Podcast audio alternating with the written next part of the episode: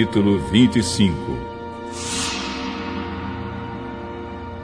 O Senhor Deus falou com Moisés no Monte Sinai e mandou que ele desse ao povo de Israel as seguintes leis. Quando vocês entrarem na terra que o Senhor Deus lhes vai dar, deixem que de sete em sete anos a terra descanse, em honra do Senhor. Durante seis anos semeiem os seus campos, podem as parreiras e colham as uvas. Mas o sétimo ano será um ano de descanso sagrado para a terra, um descanso dedicado a Deus, o Senhor. Nesse ano ninguém semeará o seu campo, nem podará as suas parreiras. Ninguém colherá o trigo que crescer por si mesmo, nem podará as parreiras, nem colherá as uvas. Será um ano de descanso completo para a terra.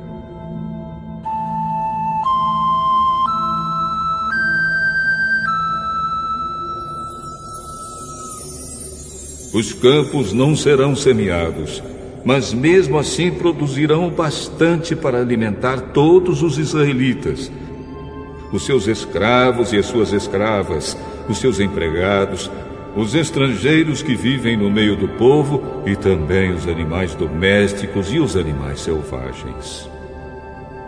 Tudo que a terra produzir servirá de alimento.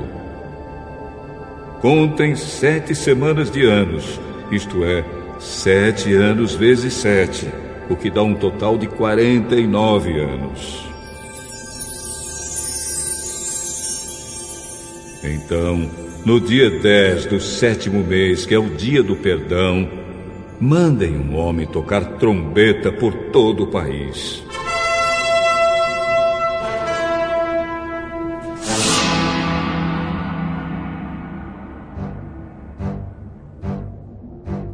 por esse ano que vem depois de cada 49 anos, é o ano sagrado da libertação, em que vocês anunciarão liberdade a todos os moradores do país.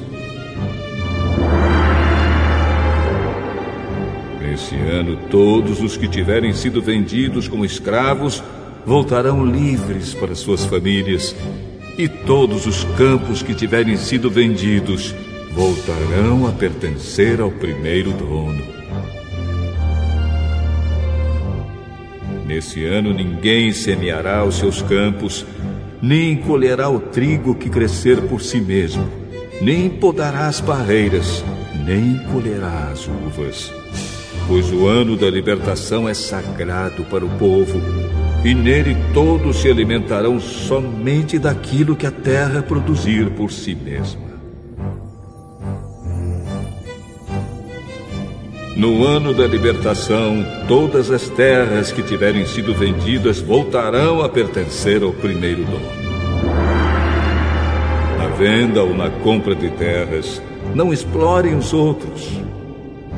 O preço será calculado na base do ano da libertação, pois o que se vende não são, de fato, as terras, mas as colheitas que elas produzem. Portanto, o comprador descontará do preço o número de colheitas desde o último ano da libertação. E o vendedor calculará o preço na base dos anos de colheita que ainda faltam até o seguinte ano da libertação. Se ainda forem muitos anos, o preço subirá. Se forem poucos, o preço baixará. E ninguém explore os outros. Que todos temam a Deus, pois Ele é o Senhor nosso Deus. Obedeçam a todas as leis e mandamentos de Deus para que vivam em segurança na terra que vai ser de vocês. Ela produzirá as suas colheitas, haverá bastante comida para todos, e todos viverão em segurança. Alguém é capaz de perguntar como é que haverá comida durante o sétimo ano, quando ninguém vai semear nem fazer a colheita? A resposta é que Deus abençoará a terra e no sexto ano ela produzirá colheitas que serão suficientes para três anos. Quando vocês semearem os seus campos no oitavo ano, estarão comendo daquilo que colheram no sexto ano, e haverá bastante para comerem até a colheita do nono ano. A terra é de Deus, portanto, ela não será para sempre daquele que a comprar. Deus é o dono dela, e para ele nós somos estrangeiros que moram por um pouco tempo na terra dele. Assim, quando um terreno for vendido, o seu antigo dono será o primeiro a ter o direito de tornar a comprá-lo. Se um israelita ficar pobre e precisar vender uma parte das suas terras, o seu parente mais chegado deve tornar a comprar o que lhe vendeu. Mas se ele não tiver um parente que compre as terras, é possível que mais tarde ele mesmo fique rico outra vez, podendo assim tornar a comprar o terreno que vendeu. Ele descontará o valor das colheitas que o terreno tiver produzido desde o último ano da libertação e calculará o preço a pagar, tendo como base os anos de colheita que ainda faltarem até o seguinte ano da libertação. E assim ele será novamente o dono do terreno. Mas se ele não tiver o suficiente para tornar a comprar o terreno, então este ficará pertencendo ao comprador até o seguinte ano da libertação. Nesse ano, o terreno voltará a pertencer ao primeiro dono.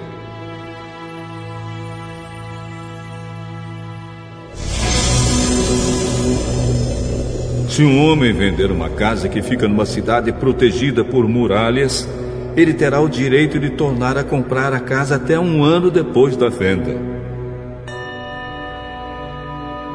Mas, se dentro de um ano ele não comprá-la, então ela pertencerá ao comprador e aos seus descendentes para sempre. Nem mesmo no ano da libertação a casa voltará a ser do primeiro dono. Porém, as casas que ficam em cidades sem muralhas são como os terrenos. O primeiro dono tem o direito de tornar a comprar a casa, e no ano da libertação ela volta a ser do primeiro dono. Os levitas têm sempre o direito de tornar a comprar as suas casas que ficam nas cidades onde moram. Mas, se um levita vender a sua casa numa dessas cidades e não tornar a comprá-la, então no ano da libertação a casa volta a ser dele, pois as casas das cidades onde os levitas moram serão sua propriedade permanente no meio do povo de Israel. Mas os campos em volta das cidades onde os levitas moram não podem ser vendidos. Eles pertencem aos levitas para sempre. Se um israelita que mora perto de você ficar pobre e não puder sustentar-se, então você tem o dever de tomar conta dele. Ajude-o como se ele fosse um estrangeiro que mora no meio do povo, a fim de que ele continue a morar perto de você. Não cobre juros sobre o dinheiro que você lhe emprestar. Respeite a ordem de Deus para que esse homem continue a morar perto de você. Não cobre juros sobre o que você lhe emprestar, nem tire lucro dos alimentos que você lhe vender. É isso que o Senhor nosso Deus nos manda fazer.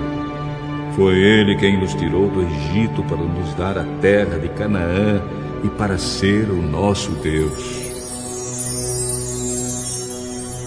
Se um israelita que mora perto de você ficar tão pobre que chegue a ponto de ter de se vender a você para ser seu escravo, não o faça trabalhar como escravo.